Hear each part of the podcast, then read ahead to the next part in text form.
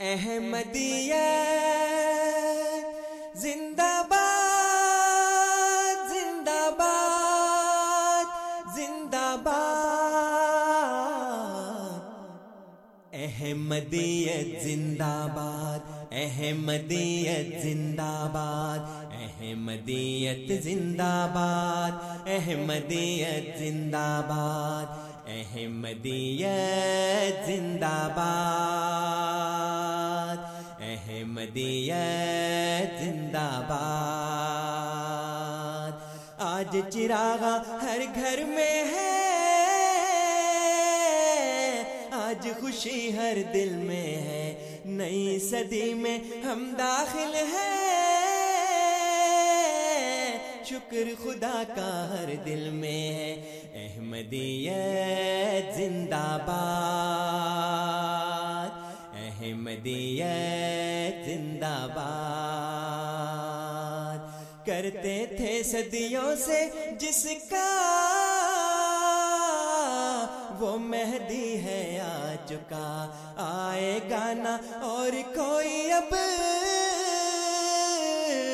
آنے والا چکا احمدیت زندہ باد احمدیت زندہ باد پرچم ہم اسلام کا ہر دم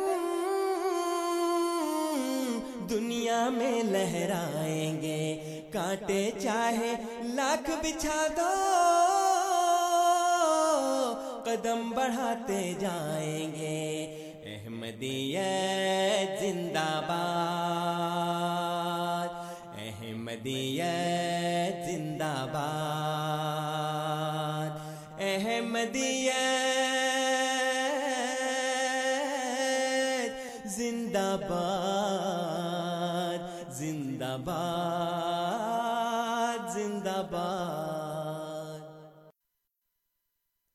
أشهد أن لا إله إلا الله وحده لا شريك له وأشهد أن محمدا عبده ورسوله. أما بعد، فأعوذ بالله من الشيطان الرجيم. بسم الله الرحمن الرحيم الحمد لله رب العالمين الرحمن الرحيم مالك يوم الدين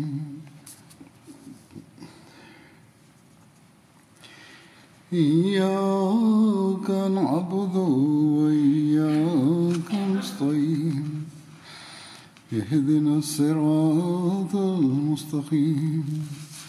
صراط الذين أنعمت عليهم. غير المغضوب عليهم ولا الضالين.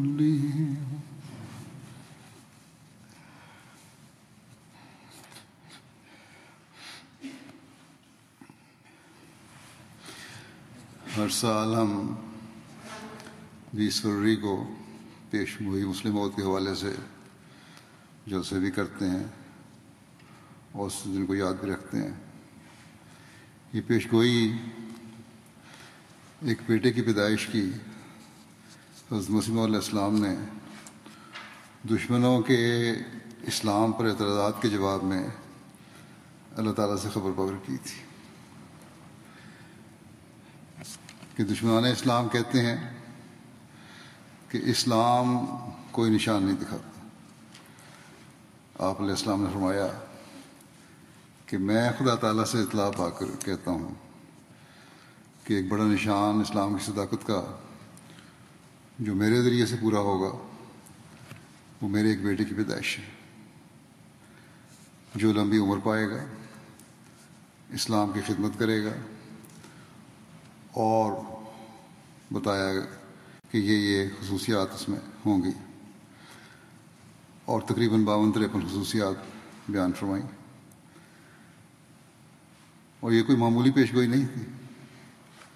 بہرحال معینہ عرصے میں ایک معینہ عرصہ بھی بتایا اور اس عرصے میں وہ بیٹا پیدا ہوا اور اس نے لمبی عمر بھی پائی اور اسے اسلام کی غیر معمولی خدمت کی توفیق بھی ملی۔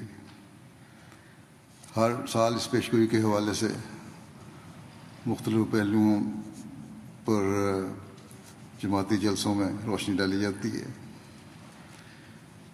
اس سال بھی انشاءاللہ مختلف جماعتوں میں جلسے ہوں گے، یہ سب کچھ ہوگا۔ اسی طرح ایم ٹی اے پر بھی پروگرام آتے ہیں۔ تفصیلات تو وہاں سے پتہ لگتی جائیں گی۔ اس وقت میں حضرت مسلم معود کے اپنے الفاظ میں آپ کی ابتدائی، آپ کی ابتدائی زندگی کیسی تھی اور آپ کی صحت کا کیا حال تھا اور آپ کے ساتھ اللہ تعالیٰ کا کیا سلوک تھا اس کے ساتھ۔ اس بارے میں چند حوالے پیش کروں گا۔ پیش گوئی۔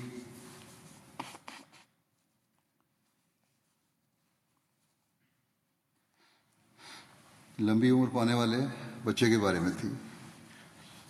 یہ پیش گوئی تھی۔ ایک بچہ لمبی عمر پائے گا۔ اس لمبی عمر پانے والے بچے کی صحت کا کی حالت کا اندازہ آپ کو اس بات سے کر سکتے ہیں کہ کیا حالت تھی اس بچے کی صحت کی؟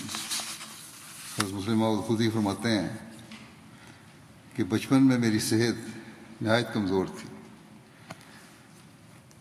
پہلے کالی کھانسی ہوئی اور پھر میری صحت ایسی گر گئی کہ گیارہ بارہ سال کی عمر تک میں موت و حیات کی کشمکش میں مبتلا رہا۔ اور عام طور پر یہی سمجھا جاتا رہا کہ میری زیادہ لمبی عمر نہیں ہو سکتی۔ اسی دوران میں میری آنکھیں دکھنے آ گئیں اور اس قدر دکھیں کہ میری ایک آنکھ قریباً ماری گئی۔ یعنی اس میں سے نظر آنا بند ہو گیا۔ چانچہ اس میں سے مجھے بہت کم نظر آتا ہے۔ ابھی بھی جب ابھی فرما رہے تھے ہم نے فرمایا بہت کم نظر آتا ہے۔ پھر جب میں اور بڑا ہوا تو متواتر چھ سات ماہ تک مجھے بخار آتا رہا اور سل اور دکھ کا مریض مجھے قرار دیا گیا یعنی ٹی وی کا مریض بنا دیا گیا، بتایا گیا۔ اور فرماتے ہیں کہ ان وجوہ سے باقاعدہ پڑھائی بھی نہیں کر سکتا تھا نا اسکول نہیں جاتا تھا۔ لاہور کے ماسٹر فقیر اللہ صاحب ہیں، لاہور میں لیکچر دے رہے تھے آپ۔ جن کی مسلم ٹاؤن میں کوٹھی ہے۔ فرماتے ہیں کہ ہمارے اسکول میں حساب پڑھایا کرتے تھے۔ انہوں نے ایک دفعہ میرے متعلق حضرت مسیم علیہ السلام کے پاس شکایت کی کہ پڑھنے نہیں آتا یہ اور اکثر غائب رہتا ہے اسکول سے۔ فرماتے ہیں کہ میں ڈرا کہ شاید حضرت مسیم علیہ السلام ناراض ہوں گے۔ مگر حضرت مسیم علیہ السلام فرمانے لگے کہ ماسٹر صاحب اس کی صحت کمزور رہتی ہے۔ ہم اتنا ہی شکر کرتے ہیں کہ کبھی کبھی مدرسے میں چلا جاتا ہے اور کوئی بات اسے کانوں میں پڑ جاتی ہے۔ زیادہ زور اس پر نہ دیں۔ بلکہ فرماتے ہیں، بلکہ مجھے یہ بھی یاد ہے کہ حضرت مسیحوں نے یہ بھی فرمایا کہ ہم نے حساب سکھا کر اسے کیا کرنا ہے؟ کیا ہم نے اس سے کوئی دکان کرانی ہے؟ تو یہ تھی آپ کی بچپن کی صحت کی حالت اور اسکول جانے کی حالت۔ کون ایسی حالت میں لمبی عمر کی ضمانت دے سکتا ہے؟ نہ صرف لمبی عمر، بلکہ یہ تھا، یہ بھی اس میں ایک پیشگوئی تھی کہ علوم ظاہری کی بات نہیں سے پر کیا جائے گا۔ ایسے حالات میں کون کہہ سکتا ہے کہ علوم بھی اس کو حاصل ہوں گے؟ بہرحال، آپ فرماتے ہیں، حضرت مسلم نے فرمایا کہ قرآن اور حدیث پڑھ لے گا تو کافی ہے۔ کہتے ہیں کہ غرض میری صحت ایسی کمزور تھی کہ دنیا کے علم پڑھنے کے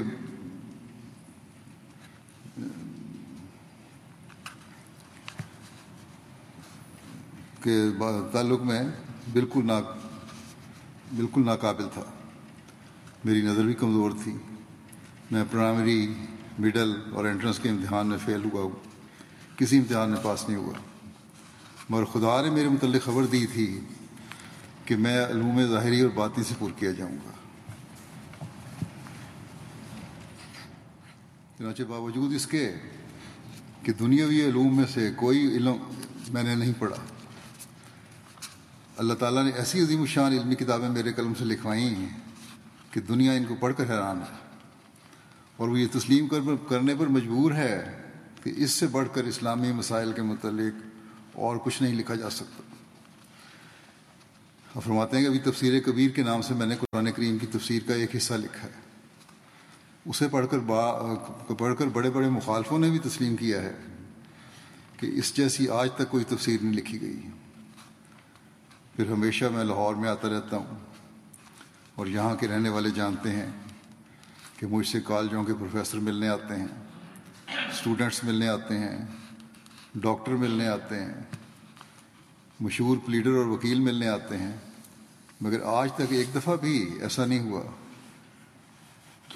کہ کسی بڑے سے بڑے مشہور عالم نے میرے سامنے اسلام اور قرآن پر کوئی اعتراض کیا ہو اور میں نے اسلام اور قرآن کی تعلیم کی روشنی میں اسے ساکت اور لاجواب نہ کر دیا ہو اور اسے یہ تسلیم نہ کرنا پڑا ہو کہ واقعہ میں اسلام کی تعلیم پر کوئی حقیقی اعتراض نہیں ہو سکتا۔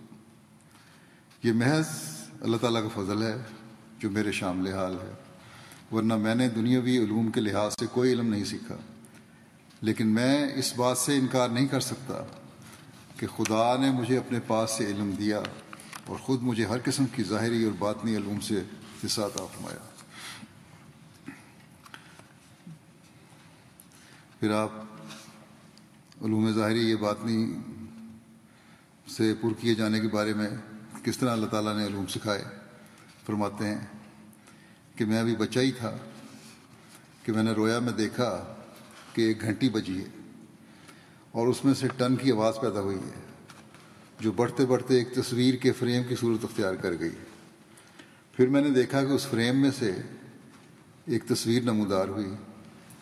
تھوڑی دیر کے بعد تصویر ہلنی شروع ہوئی اور پھر یکدم اس میں سے کود کر ایک وجود میرے سامنے آ گیا اور اس نے کہا، میں خدا کا فرشتہ ہوں اور تمہیں قرآن کریم کی تفسیر سکھانے کے لیے آیا ہوں۔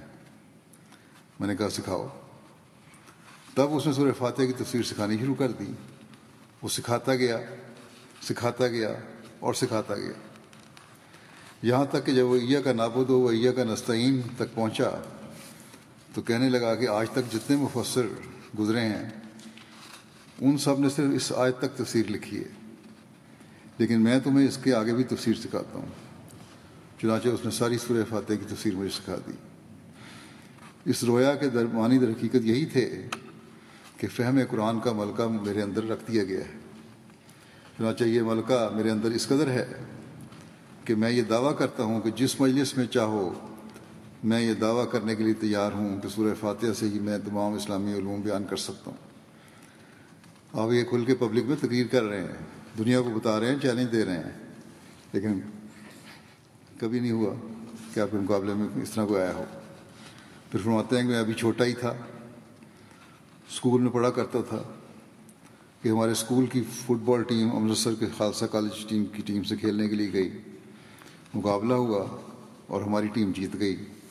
اس پر باوجود اس مخالفت کے جو مسلمان ہماری جماعت کے ساتھ رکھتے ہیں چونکہ ایک رنگ میں مسلمانوں کی عزت افزائی ہوئی تھی۔ اس لیے امرتسر کے ایک رئیس نے ہماری ٹیم کو چائے کی دعوت دی۔ جب ہم وہاں گئے تو مجھے تقریر کرنے کے لیے کھڑا کر دیا گیا۔ میں نے اس تقریر کے لیے کوئی تیاری نہیں کی تھی۔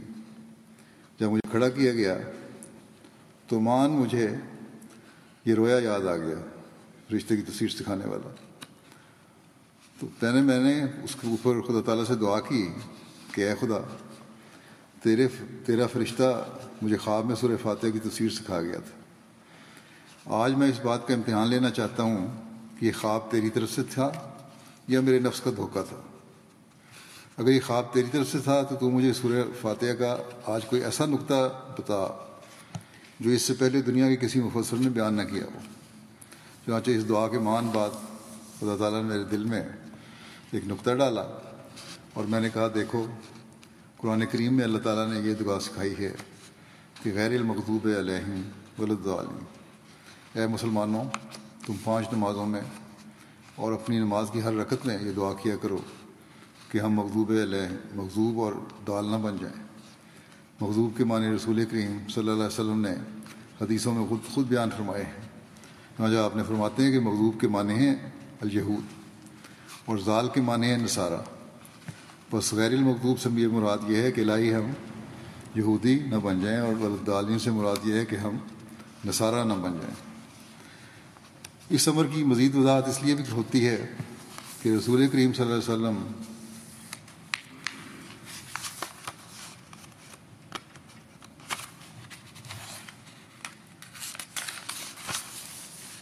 نے فرمایا ہے کہ اس امت میں ایک مسیح آئے گا، بس جو لوگ اس کا انکار کریں گے وہ لازمن یہود صفت بن جائیں گے۔ دوسری طرف آپ نے یہ بھی فرمایا کہ عیسائیت کا فتنہ ایک زمانے میں خاص طور پر بڑھ جائے گا۔ لوگ روٹی کے لیے، ملازمت کے لیے، سوسائٹی میں عزت حاصل کرنے کے لیے عیسائیت اختیار کر لیں گے یا دھوکہ کھا کر اور اپنے مذہب کی تعلیم کو نہ سمجھ کر عیسائیت قبول کر لیں گے۔ مگر یہ عجیب بات ہے کہ سورہ فاتحہ مکہ میں نازل ہوئی اور اس وقت نہ عیسائی اسلام کے زیادہ مخالف تھے اور نہ یہودی اسلام کے زیادہ مخالف تھے۔ اس وقت سب سے زیادہ مخالف مکے کے بت پرستوں کی طرف، مخالفت مکے کی بت پرستوں کی طرف سے کی جاتی تھی۔ مگر یہ دعا نہیں سکھائی گئی کہ الہی ہم بت پرستوں، ہم بت پرست نہ بن جائیں۔ بلکہ دعا یہ سکھائی گئی ہے کہ الہی ہم یہودی یا نصارہ نہ بن جائیں۔ اس سے صاف معلوم ہوتا ہے کہ صورت کے ذریعے اللہ تعالیٰ نے یہ پیش گوئی فرما دی تھی کہ مکے کے بت پرست ہمیشہ کے لیے مٹا دیے جائیں گے اور ان کا نام و نشان باقی نہیں رہے گا۔ بس اس بات کی ضرورت ہی نہیں کہ ان کے متعلق مسلمانوں کو کوئی دعا سکھائی جائے۔ ہاں یہودی اور عیسائیت، یہودیت اور عیسائیت یا دونوں باقی رہیں گی۔ اور تمہارے لیے ضروری ہوگا کہ ان کی فتنہ سے بچنے کے لیے ہمیشہ دعائیں کرتے رہو۔ جب میری یہ تقریر ختم ہو چکی تو بعد میں بڑے بڑے روسا مجھے ملے اور کہنے لگے کہ آپ نے قرآن خوب پڑھا ہوا ہے۔ ہم نے تو اپنی ساری عمر میں یہ نقطہ پہلی دفعہ سنا ہے۔ چنانچہ واقعہ یہی ہے کہ ساری تصویروں کو دیکھ لو، کسی مفصل قرآن نے آج تک یہ نقطہ بیان نہیں کیا۔ حالانکہ میری عمر اس وقت بیس سال کے قریب تھی۔ جب اللہ تعالیٰ نے یہ نقطہ مجھ پر کھولا۔ غرض اللہ تعالیٰ نے اپنے فرشتے کے ذریعے مجھے قرآن کریم کا علم عطا فرمایا ہے۔ اور میرے اندر اس نے ایسا ملکہ پیدا کر دیا ہے کہ جس طرح کسی کو خزانہ کی کنجی مل جاتی ہے، اسی طرح مجھے قرآن کریم کے علوم کی کنجی مل چکی ہے۔ دنیا کا کوئی عالم نہیں جو میرے سامنے آئے اور میں قرآن کریم کی فضیلت اس پر ظاہر نہ کر سکوں۔ یہ لاہور شہر ہے، یہاں یونیورسٹی ہے، لاہور میں آپ تقریر فرما رہے تھے۔ یونیورسٹی موجود ہے، کئی کالج یہاں کھلے ہوئے ہیں۔ بڑے بڑے علوم کے ماہر اس جگہ پائے جاتے ہیں۔ میں ان سب سے کہتا ہوں کہ دنیا کے کسی علم کا ماہر میرے سامنے آ جائے۔ دنیا کا کوئی پروفیسر میرے سامنے آ جائے۔ دنیا کا کوئی سائنسدان میرے سامنے آ جائے۔ وہ اپنے علوم کے ذریعے قرآن کریم پر حملہ کر کے دیکھ لے۔ میں اللہ تعالیٰ کے فضل سے اسے ایسا جواب دے سکتا ہوں کہ دنیا تسلیم کرے گی کہ اس کے اعتراض کا رد ہو گیا۔ اور میں دعویٰ کرتا ہوں کہ میں خدا کے کلام سے ہی اس کو جواب دوں گا اور قرآن کریم کی آیات کے ذریعے سے ہی اس کے اعتراضات کو رد کر کے دکھا دوں گا۔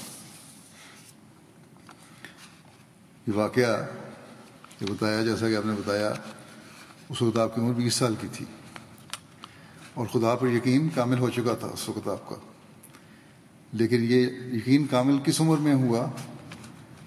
اس بارے میں خود حضرت مسلم بیان فرماتے ہیں۔ جسے یہ بھی پتہ چلتا ہے کہ اللہ تعالیٰ خود بچپن سے آپ کی، آپ کو مسلم بننے کا مصداق بنا رہا تھا۔ چنانچہ فرماتے ہیں کہ انیس سو سال جو تھا، سال انیس سو میرے قلب کو اسلامی حکام کی طرف توجہ دلانے کا موجب ہوا ہے۔ اس وقت میں گیارہ سال کا تھا۔ حضرت مسیح محمد علیہ السلام کے لیے کوئی شخص چھینٹ کی قسم کا کپڑا، کپڑے کا ایک جبہ لایا۔ میں نے آپ سے وہ جبہ لے لیا۔ کسی اور خیال سے نہیں، بلکہ اس لیے کہ اس کا رنگ اور اس کا نقش مجھے پسند تھے۔ میں اسے پہن نہیں سکتا تھا، کیونکہ اس کے دامن میرے پاؤں کو نیچے لٹکتے رہتے تھے۔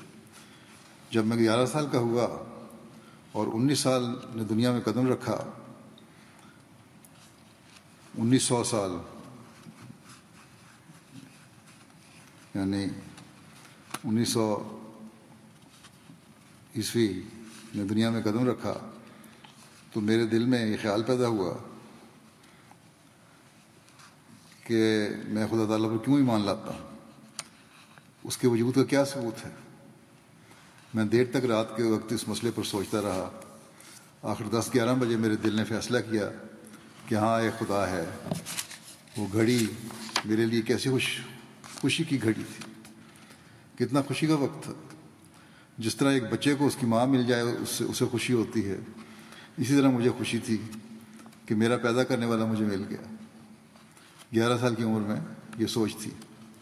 سمائی ایمان، علمی ایمان سے تبدیل ہو گیا۔ یعنی سنا ہوا جو ایمان تھا، وہ علمی ایمان سے تبدیل ہو گیا۔ بہرحال کہتے ہیں، میں اپنے جامع میں کھلا نہیں سماتا تھا۔ میں نے اس وقت اللہ تعالیٰ سے دعا کی اور ایک عرصہ تک کرتا رہا کہ خدایا، مجھے تیری ذات کے متعلق کبھی شک پیدا نہ ہو۔ اس وقت میں گیارہ سال کا تھا، آج میں پینتیس سال کا ہوں کا ہوں، مگر آج بھی میں اس دعا کو قدر کی نگاہ سے دیکھتا ہوں۔ میں آج بھی یہی کہتا ہوں، خدایا تیری ذات کے متعلق مجھے کوئی شک پیدا نہ ہو۔ ہاں اس وقت میں بچہ تھا، اب مجھے زیادہ تجربہ ہے۔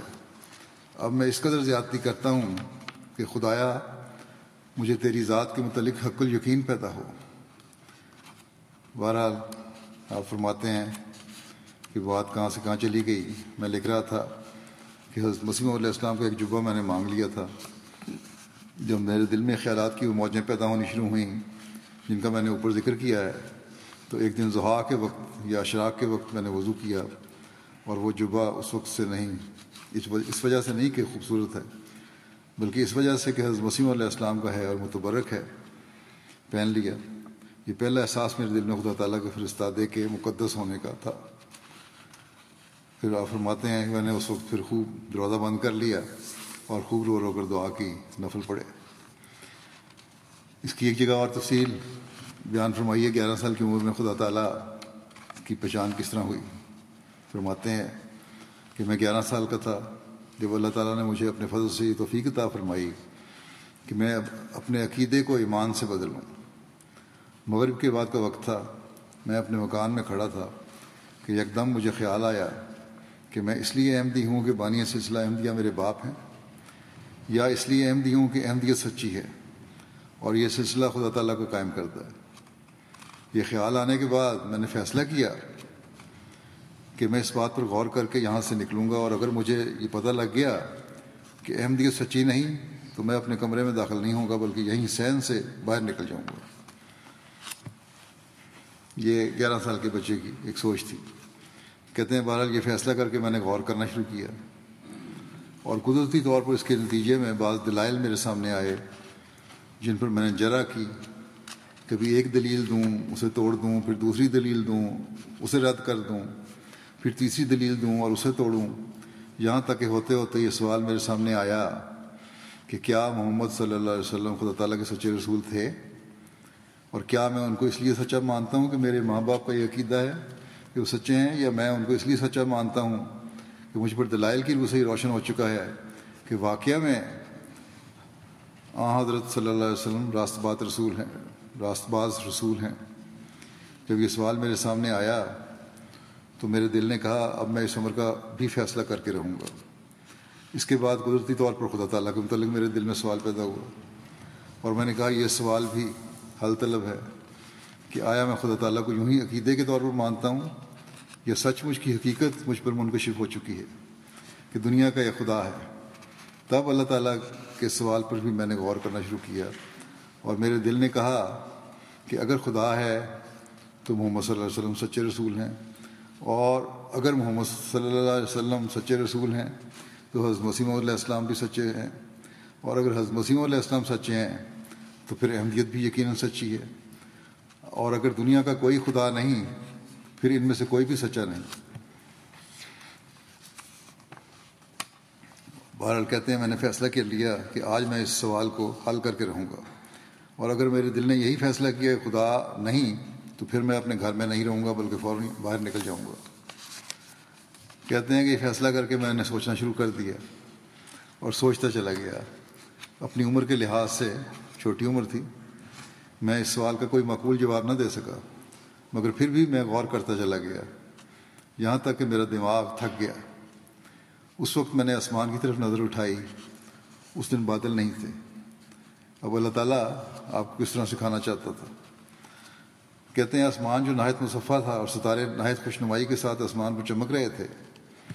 ایک تھکے ہوئے دماغ کے لیے اس سے زیادہ فرت افزا اور کون سا نظارہ ہو سکتا؟ ہے تھکا ہوا تھا میں آسمان دیکھتا رہا، انجوائے کر رہا تھا ستاروں کو۔ تو میں نے بھی ان ستاروں کو دیکھنا شروع کر دیا۔ یہاں تک کہ میں ان ستاروں میں کھو گیا۔ تھوڑی دیر کے بعد جب پھر میرے دماغ کو تر و تازگی حاصل ہوئی، تو میں نے اپنے دل میں کہا کہ کیسے اچھے ستارے ہیں۔ مگر ان ستاروں کے بعد کیا ہوگا؟ میرے دماغ نے اس کا یہ جواب دیا کہ اس کے ان کے بعد اور ستارے ہوں گے۔ پھر میں نے کہا، ان کے بعد کیا ہوگا؟ اس کا جواب بھی میرے دل نے یہی دیا کہ اس کے بعد اور ستارے ہوں گے۔ پھر میرے دل نے کہا اچھا تو پھر اس کے بعد کیا ہوگا؟ پھر میرے دماغ نے پھر یہی جواب دیا کہ ان کے بعد اور ستارے ہوں گے۔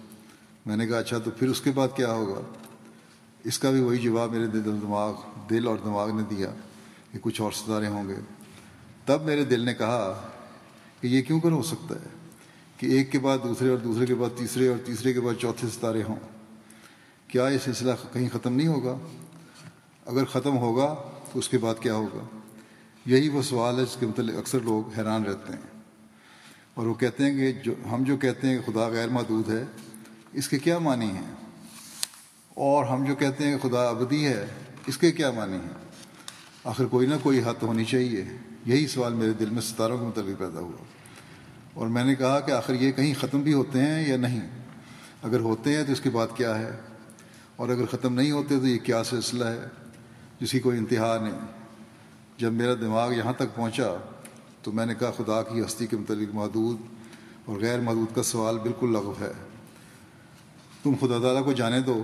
ان ستاروں کے متعلق کیا کہو گے؟ میری آنکھوں کے سامنے یہ پڑے ہیں۔ اگر ہم ان کو محدود کہتے ہیں تو محدود وہ ہوتا ہے جس کے بعد دوسری چیز شروع شروع ہو جائے۔ بس سوال یہ ہے کہ اگر ایک یہ محدود ہیں تو ان کے بعد کیا ہے؟ پھر اگر وہ محدود ہے تو اس کے بعد کیا ہے؟ اور اگر کہیں کہو کہ یہ غیر محدود ہیں تو اگر ستاروں کے غیر محدودیت کا انسان قائل ہو سکتا ہے تو خدا تعالیٰ کی غیر محدودیت کا کیوں قائل نہیں ہو سکتا؟ تب میرے دل نے کہا کہ ہاں واقعہ میں خدا موجود ہے، کیونکہ اس نے قانون قدرت میں وہی اعتراض رکھ دیا ہے جو اس کی ذات پر پیدا ہوتا ہے۔ اور اس نے بتا دیا ہے کہ تم مجھے غیر مرئی چیز سمجھ کر اگر یہ اعتراض کرتے ہو تو پھر وہ چیزیں جو تمہیں نظر آ رہی ہیں، ان کے متعلق تمہارا کیا جواب ہے؟ جبکہ وہی اعتراض جو تم مجھ پر کرتے ہو، ان پر بھی عائد ہوتا ہے۔ اور تمہارے پاس کا کوئی جواب نہیں۔ تم خدا تعالیٰ کے متعلق تو بے تکلفی سے یہ کہہ دو گے کہ ہماری سمجھ میں یہ بات نہیں آتی کہ غیر محدود ہے۔ دوسری جگہ آپ نے فرمایا کہ اس طریقے سے جب خدا تعالیٰ کا وجود مجھ پہ ثابت ہو گیا، تو پھر حضرت صلی اللہ علیہ وسلم کی صداقت اور حضرت مسلم علیہ السلام کی صداقت بھی مجھ پہ واضح ہوگی بہرحال یہ بھی ایک ثبوت ہے اللہ تعالیٰ کا آپ کو علوم سے پر کرنے کا۔ ایک معمولی پڑھے ہوئے بچے کو دل میں اس طرح سوال پیدا کیے اور پھر خود رہنمائی بھی فرمائی تقریباً اسی اول حضرت مسلموں کے بارے میں کن کیا خیالات رکھتے تھے جس کا اظہار حضرت مسی اول نے فرمایا ہے اس سے لگتا ہے کہ آپ یہی سمجھتے تھے کہ یہ بچہ مسلم عود ہوگا مسلم عود کا مزداق بنے گا حضرت مسلم عود ایک واقعہ کا ذکر کرتے ہیں کہتے ہیں کہ عرصہ ہوا جبکہ پہلے پہل میں نے چند ایک دوستوں کے ساتھ مل کر رسالہ تشہیر الرحان جاری کیا تھا۔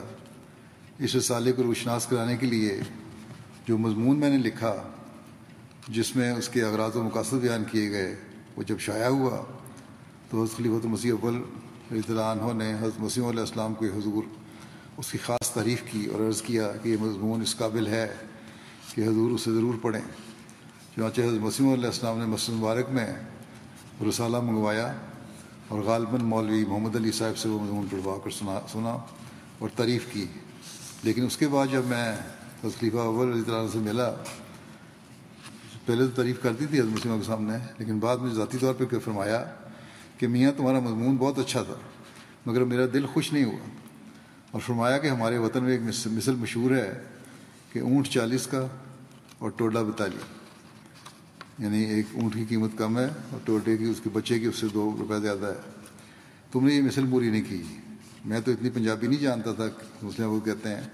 اس کا مطلب نہیں سمجھ سکتا تھا۔ اس لیے میرے چہرے پر حیرت اثار دیکھ کر حضرت خلیفہ اول نے فرمایا، شاید تم نے اس کا مطلب نہیں سمجھا۔ فرمایا کہ ہمارے علاقے کی مثال ہے کہ کوئی شخص اونٹ بیچ رہا تھا اور ساتھ اونٹ کا بچہ بھی تھا، جسے اس علاقے میں ٹوڈا کہتے ہیں۔ کسی نے اس سے قیمت پوچھی تو اس نے کہا کہ اونٹ کی قیمت تو چالیس روپے ہے، مگر ٹوڈے کی بیالیس روپے ہے۔ اس نے دریافت کیا کہ یہ کیا بات ہے؟ اس نے کہا کہ ٹوڈا اونٹ بھی ہے اور بچہ بھی ہے۔ اس طرح تمہارے سامنے حضرت مسیم علیہ السلام کی تصنیف براہین احمدیہ موجود تھی۔ جب یہ تصنیف کی گئی، تو اس وقت آپ کے سامنے یعنی حضرت مسیم علیہ السلام کے سامنے کوئی ایسا اسلامی لٹریچر موجود نہ تھا، مگر تمہارے سامنے یہ موجود تھی۔ اور امید تھی کہ تم اس سے بڑھ کر کوئی چیز لاؤ گے اس سے فائدہ اٹھاؤ گے مسلم کہتے ہیں معمورین معمورین سے بڑھ کر علم تو کوئی لا کیا لا لا سکتا ہے؟ یہ نہیں سوال تھا سوائے اس کے کہ ان کے پوشیدہ خزانوں کو نکال نکال کر پیش کرتے رہیں۔ حضرت خلیفہ اول عنہ کا مطلب یہ تھا کہ بعد میں آنے والی نسلوں کا کام یہی ہوتا ہے کہ گزشتہ بنیاد کو اونچا کرتے رہیں۔ اب حضرت خلیفہ اول آپ کی صحت کی حالت کو بھی جانتے تھے، علم کو بھی جانتے تھے۔ اس کے باوجود اتنے اعلیٰ خیالات آپ کے بارے میں رکھنا یقیناً ان کو پتہ تھا کہ یہ بچہ ایسا ہے جس میں اتنی صلاحیت ہے اس لڑکے میں کہ اعلیٰ ترین مضامین لکھ سکتا ہے۔ بہرحال مسلم فرماتے ہیں اور یہ ایک ایسی بات ہے کہ جسے آئندہ نسلیں اگر ذہنوں میں رکھیں، خود بھی برکات اور فضل حاصل کر سکتی ہیں اور قوم کے لیے بھی برکات اور فضلوں کا موجب ہو سکتی ہیں۔ مگر اپنے آبا سے آگے بڑھنے کی کوشش نیک باتوں میں ہونی چاہیے۔ یہ نہیں کہ چور کا بچہ یہ کوشش کرے کہ باپ سے بڑھ کر چور ہو۔ بلکہ یہ مطلب ہے کہ نمازی آدمی کی اولاد کوشش کرے کہ باپ سے بڑھ کر نمازی ہو۔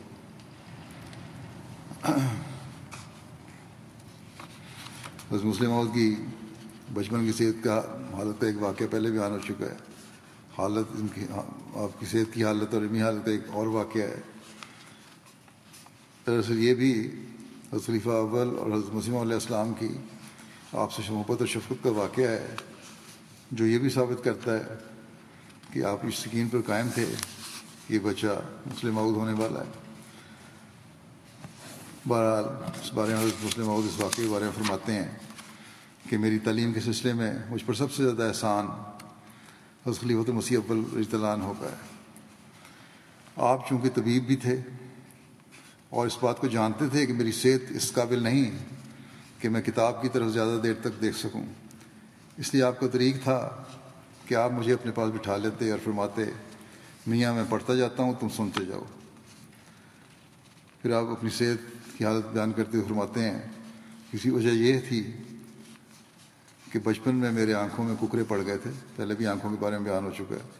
اور متواتر تین چار سال تک میری آنکھیں دکھتی رہیں۔ اور ایسی شدید تکلیف ککروں کی وجہ سے پیدا ہو گئی کہ ڈاکٹروں نے کہا کہ اس کی بینائی ضائع ہو جائے گی۔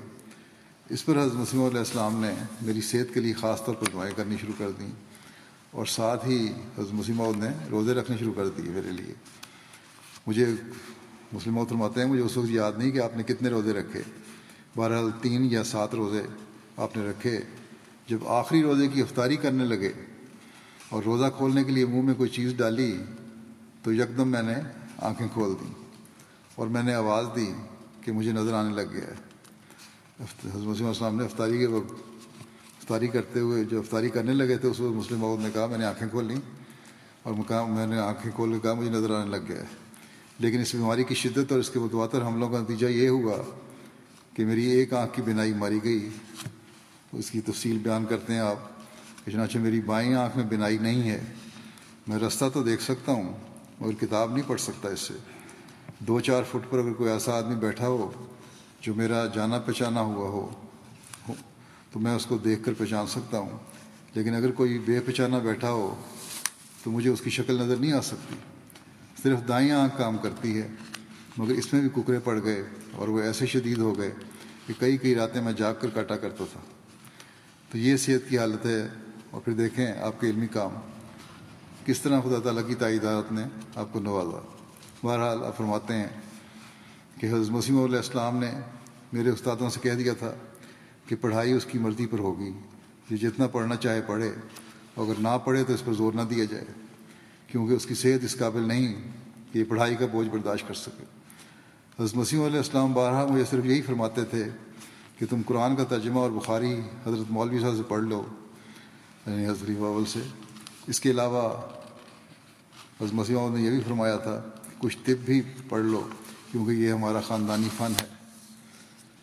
بارہ فرماتے ہیں غرض اسلام میں میری تعلیم ہوئی اور میں در، اور در حقیقت مجبور بھی تھا، کیونکہ بچپن میں علاوہ آنکھوں کی تکلیف کے مجھے جگر کی خرابی کا بھی مرض تھا۔ بے شمار بیماریاں تھیں۔ چھ چھ مہینے مونگ کی دال کا پانی یا ساگ کا پانی مجھے دیا جاتا رہا۔ پھر اس کے ساتھ تلی بھی بڑی بڑھ گئی تھی۔ ریڈ آیوڈائڈ آف مرکری کی کی تلی کے مقام پر مالش کی جاتی تھی۔ اسی طرح گلے پر اس کی مالش کی جاتی کیونکہ مجھے خنازیر کا بھی شکایت تھی۔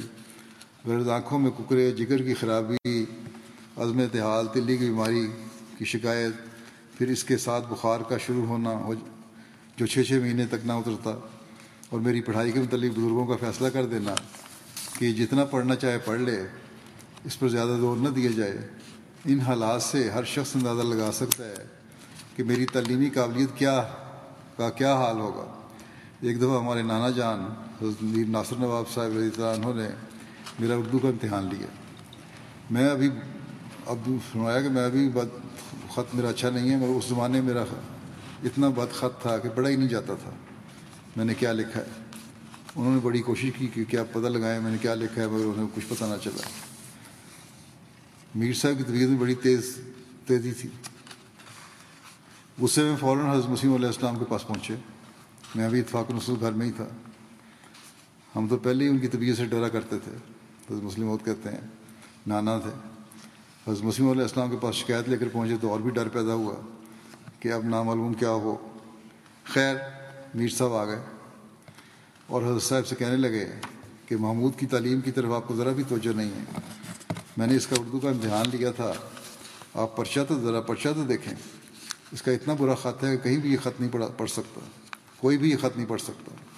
پھر اسی جوش کی حالت میں وہ حضرت مسیم علیہ السلام سے کہنے لگے، آپ بالکل پرواہ نہیں کرتے اور لڑکے کی عمر برباد ہو رہی ہے۔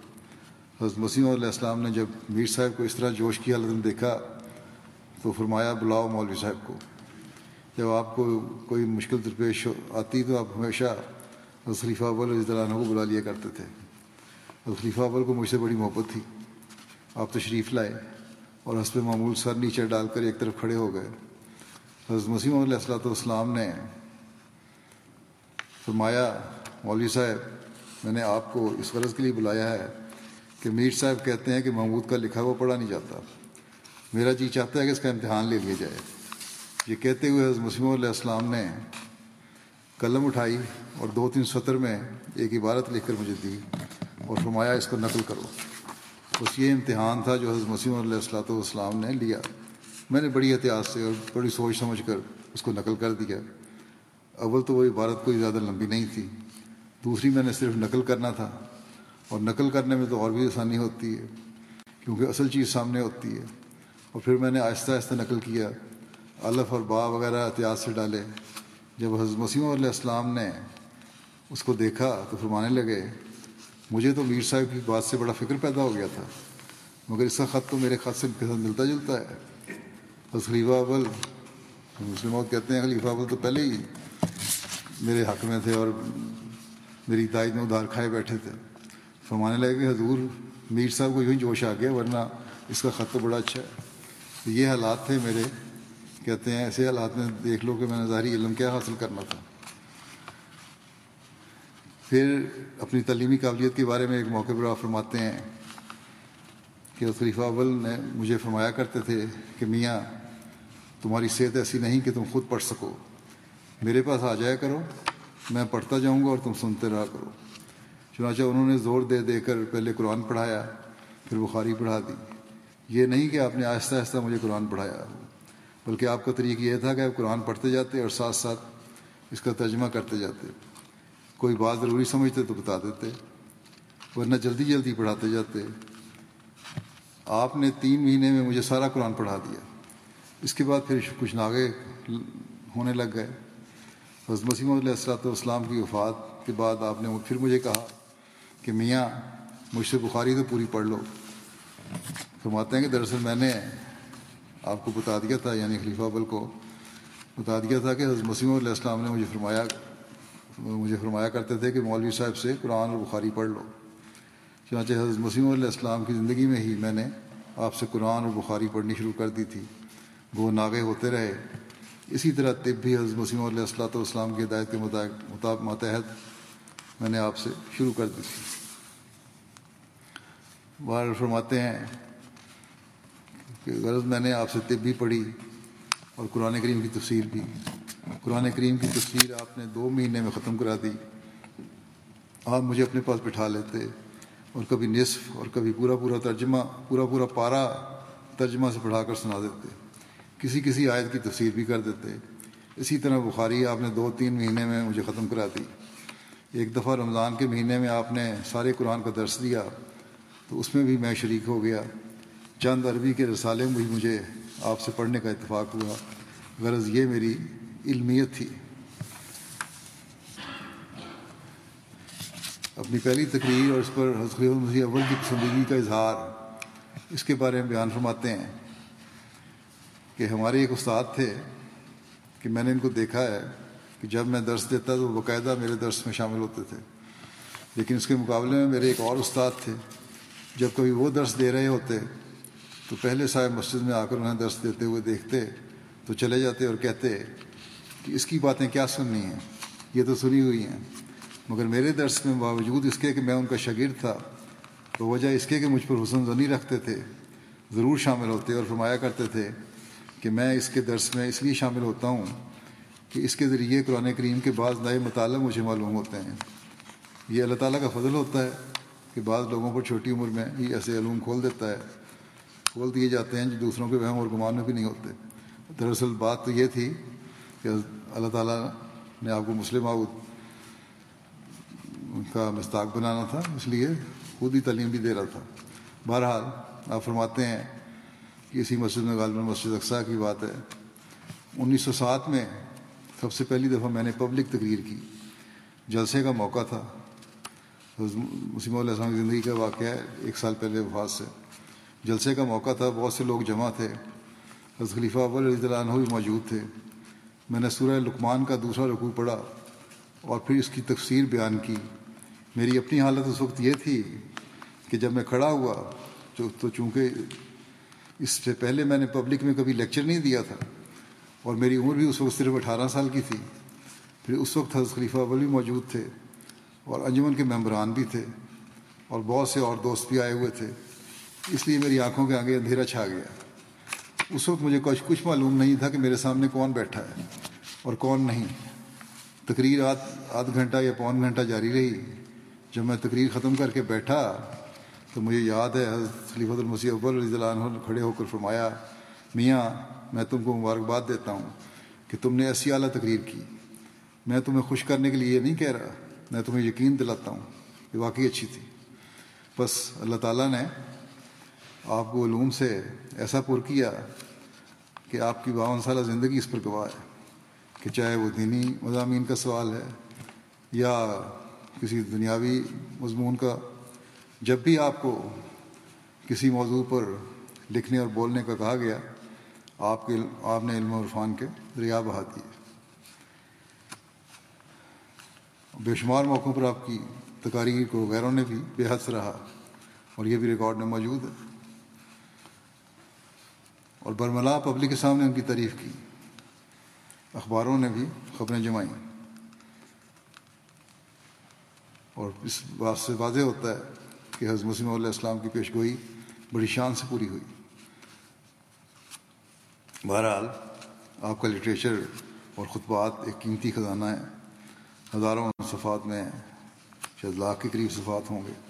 اب انگریزی میں بھی اور دوسری زبانوں میں بھی یہ ترجمہ ہو رہا ہے۔ ہمارا بھی کام ہے کہ اسے استفادہ کریں۔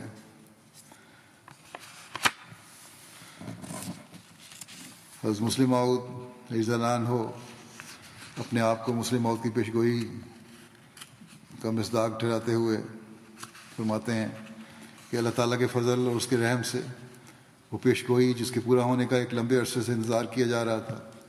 اللہ تعالیٰ نے اس کے متعلق اپنے الہام اور عالام کے ذریعے سے مجھے بتا دیا ہے کہ پوش گوئی میرے وجود میں پوری ہو چکی ہے اور اب دشمنان اسلام پر خدا تعالیٰ نے کامل حجت کر دی ہے اور ان پر یہ امر واضح کر دیا ہے کہ اسلام خدا تعالیٰ کا سچا مذہب، محمد رسول اللہ صلی اللہ علیہ وسلم خدا تعالیٰ کے سچے رسول اور حضرت مسیح علیہ السلام خدا تعالیٰ کے سچے فرستادے ہیں۔ جھوٹے ہیں وہ لوگ جو اسلام کو جھوٹا کہتے ہیں۔ کاذب ہیں وہ لوگ جو محمد رسول اللہ صلی اللہ علیہ وسلم کو کاذب کہتے ہیں۔ خدا نے اس عظیم الشان پیشگوئی کے ذریعے اسلام اور رسول کریم صلی اللہ علیہ وسلم کی صداقت کا ایک زندہ ثبوت لوگوں کے سامنے پیش کر دیا ہے۔ بھلا کس شخص کی طاقت تھی کہ وہ اٹھارہ سو چھیاسی میں آج سے پورے اٹھاون سال قبل جب ابھی بیان کر رہے ہیں، اس وقت اٹھاون سال ہو چکے تھے۔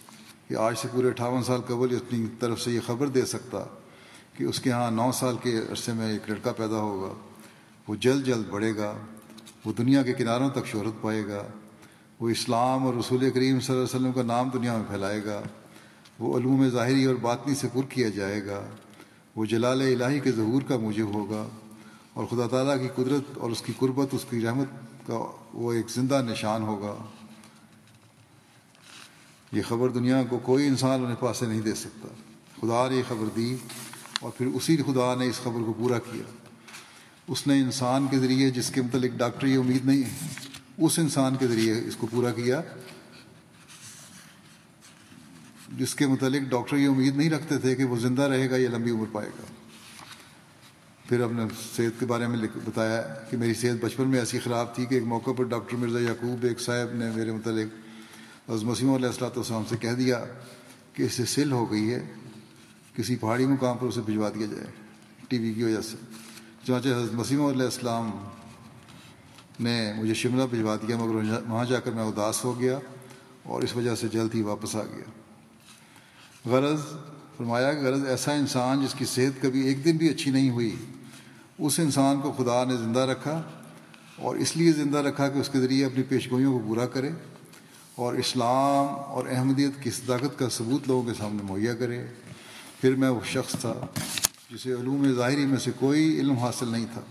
مگر خدا نے اپنے فضل سے فرشتوں کو میری تعلیم کے لیے بھجوایا اور مجھے قرآن کے ان مطالب سے آگاہ فرمایا جو کسی انسان کے وہمہ اور گمان میں بھی نہیں آ سکتے تھے۔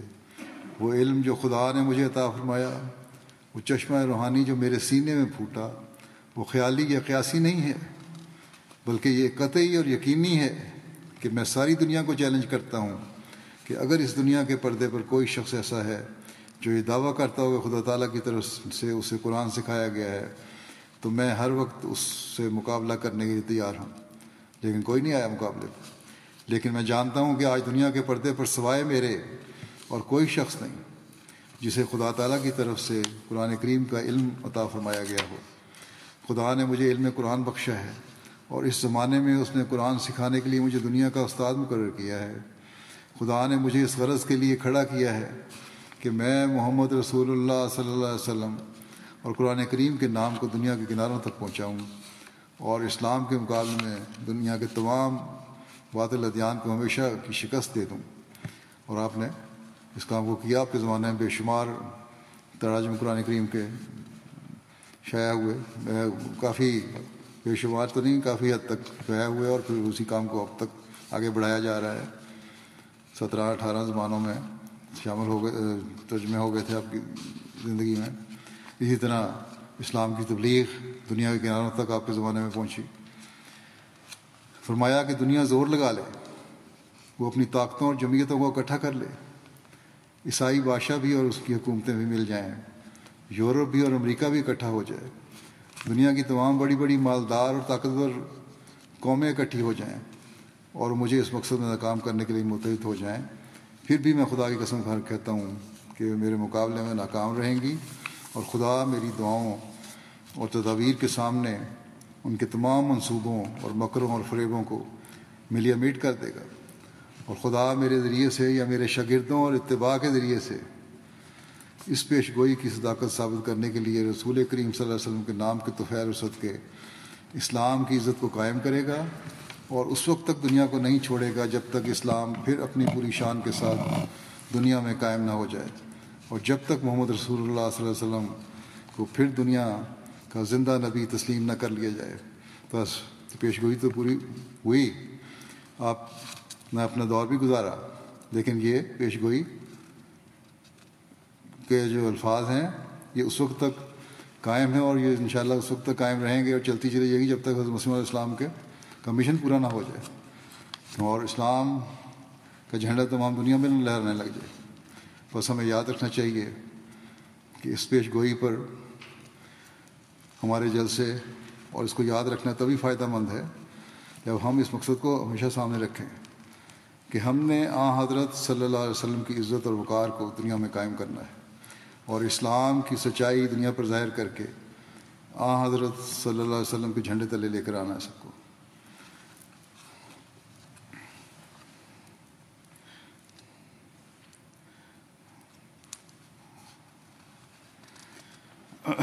آج حضرت مسیم علیہ السلاۃ والسلام کے ماننے والوں کے سوا اور کوئی نہیں جس کے ذریعے سے اسلام کا جھنڈا دنیا میں دوبارہ لہرائے اور دنیا میں اسلام پھیلے۔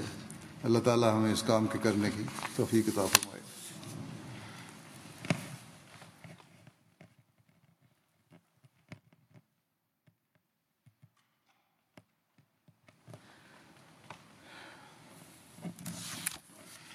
الحمد لله الحمد لله نحمده ونستعينه ونستغفره ونؤمن به ونتوكل عليه ونعوذ بالله من شرور أنفسنا ومن سيئات أعمالنا من يهده الله فلا مضل له ومن يضلل فلا هادي له ونشهد أن لا إله إلا الله ونشهد أن محمدا عبده ورسوله.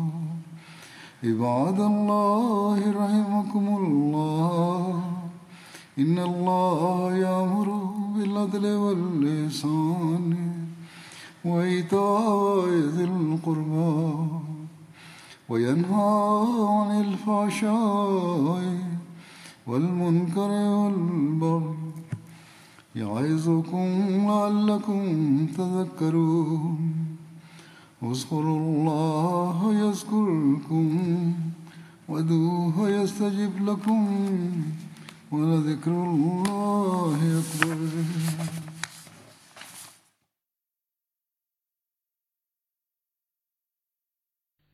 ایک نہ ایک دن پیش ہوگا۔ تو فنا کے سامنے چل نہیں سکتی کسی کی کچھ قضا کے سامنے ایک نہ ایک دن پیش ہوگا۔ تو فنا کے سامنے چل نہیں سکتی کسی کی کچھ قضا کے